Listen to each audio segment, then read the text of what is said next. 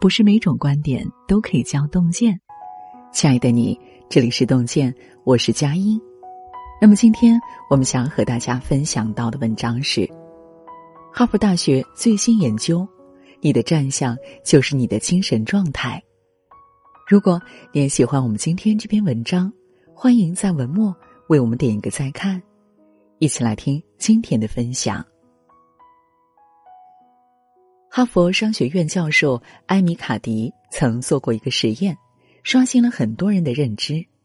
实验中，他让实验者摆出充满力量和没有力量的两种姿势，维持两分钟。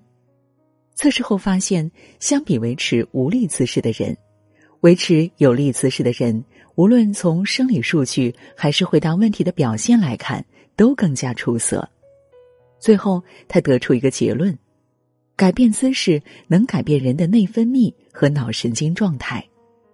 维持有力的姿势能快速地击退紧张、退缩和犹豫，让人充满力量，呈现出最佳状态。这让我想到电影《国王的演讲》，主角乔治六世从小患有口吃，无法在公众面前发表演讲。他失落地蜷缩在沙发一角，看上去低落无力，仿佛要被压迫刑场般无助。为了克服口吃，他在心理医生的帮助下开始调整上台前的姿态，重建信心。当他的身体姿态变得更挺拔后，国王的气势马上就出来了，气场也变得完全不一样。最后，这场演讲大获成功。艾米卡迪认为，人的心理能决定我们的肢体语言，反过来，我们的肢体语言也会影响到我们的荷尔蒙水平，从而影响到我们的状态。俗话说，言为心声，行为心识，身为心意。你的肢体语言里不仅藏着你的生活状态，更藏着你的精神状态。你的站相就是你的名片。人们常说，想知道一个瓜的好坏苦甜，可以看它的形状和色泽；想知道一匹马的气力是良技还是奴带，就看它的神态和气息。人也如此，你的站相就是你的名片。我有两个律师朋友，林远和乔乔，他们大学一起读法律专业，毕业后又进入同一家律所工作。林远和乔乔都很专注工作，而且能力相当，但是在形象气质上，林远比乔乔上心很多。他认为，律师是一个除了对专业要求非常高，对职业形象要求也很高的职业，需要给人可靠自信的印象。因此，他一直保持挺拔的身姿，即便再忙，晚上睡前也会做半小时的体态练习。他说，越是兵荒马乱的日子，越要体面，越要斗志昂扬，这是一种气势，也是一种仪式感。而乔乔在重压的工作下，整日低头看卷宗，得空就趴在桌子上，整个人无精打采，弯腰驼背。有一天，律所的金牌律师王律要选助理，所有的新人中，只有林远和乔乔通过了前三轮的竞选。最后一轮竞选由王律亲自考核，表面上看他们能力相当，似乎都有机会，结果林远入选了。乔乔愤愤不平，我明明业务考核不输林远，为什么落选的是我？王律说，你们都很有潜力，但在我们这个行业，气场是一种不可或缺的能力，林远在这块更像一个专业的律师。正所谓，站姿看出才华气度，步态看见自我认知，表情里有近来心境，眉宇间有过往岁月。我们不会在一个哈腰驼背的人身上感受到自信，但一个挺直腰板的人总是会给人强大的精气神。就像作家木木贵子说的，假如你养成挺胸抬头等乐观积极的习惯，你的整体形象将大幅提升。站相好的人往往更自信，气场也更强大，千万别让你的站相拉低你的层次。好的体态能改善你的坏情绪。美国旧金山州立大学教授埃瑞克认为，人的情绪是会受到日常生活中多方面因素的影响，包括体态和行走、坐卧的姿势。我们应该都有过这样的感受，当你走路时含胸驼背，你会感觉越走越累；当你挺胸抬头，你会觉得自己精神状态变好了。好的站姿能帮你改善坏情绪，调整好心态。英国运动专家克莱尔·戴尔在《身体智商》中说了一个故事。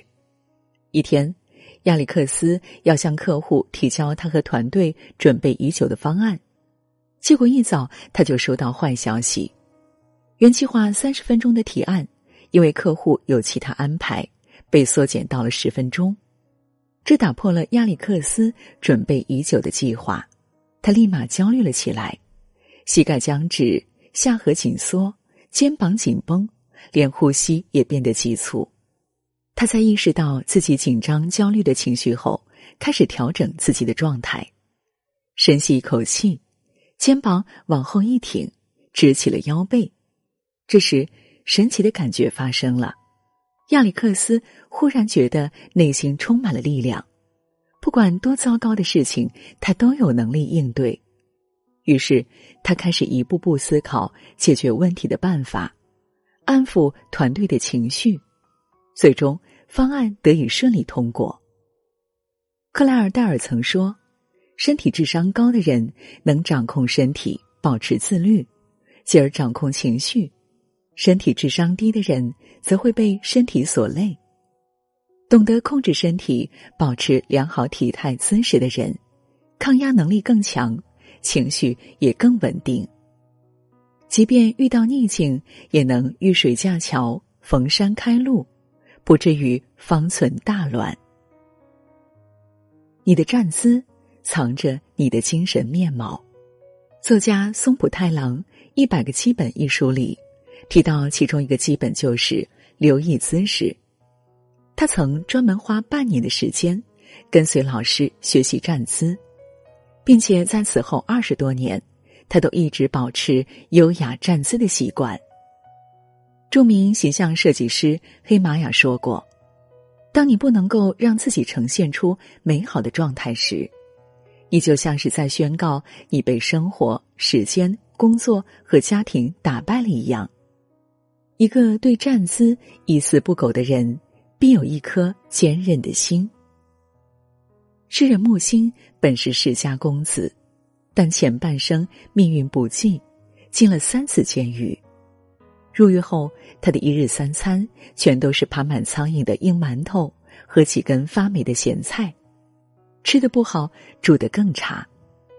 木心每天只能背靠着冰冷潮湿的墙壁，脚下还有污浊的水不停流过。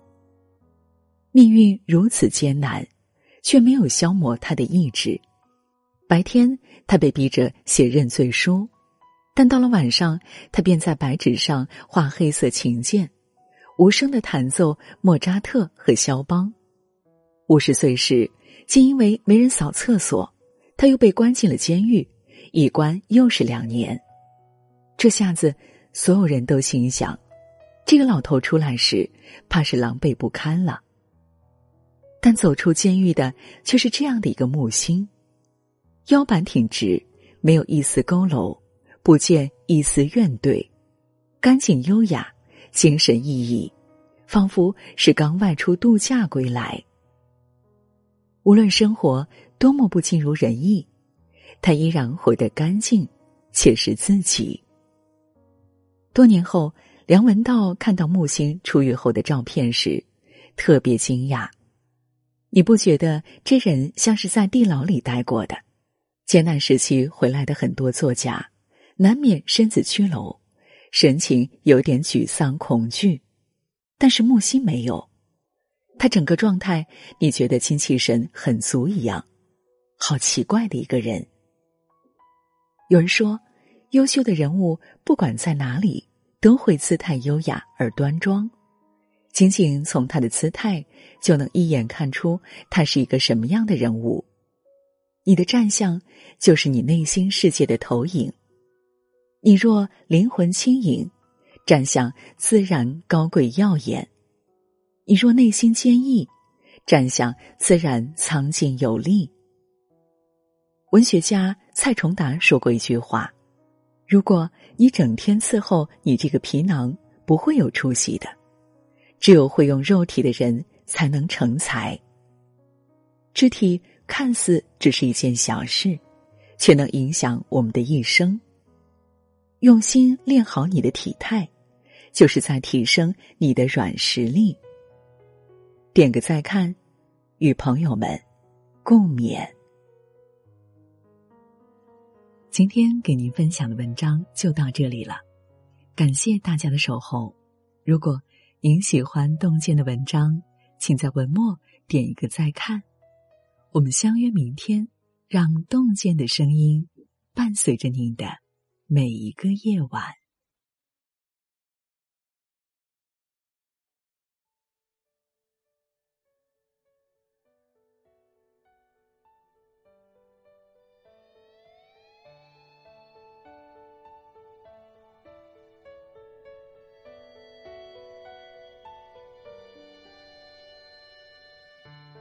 我有一个梦，像雨后彩虹，用所有泪水换来笑容。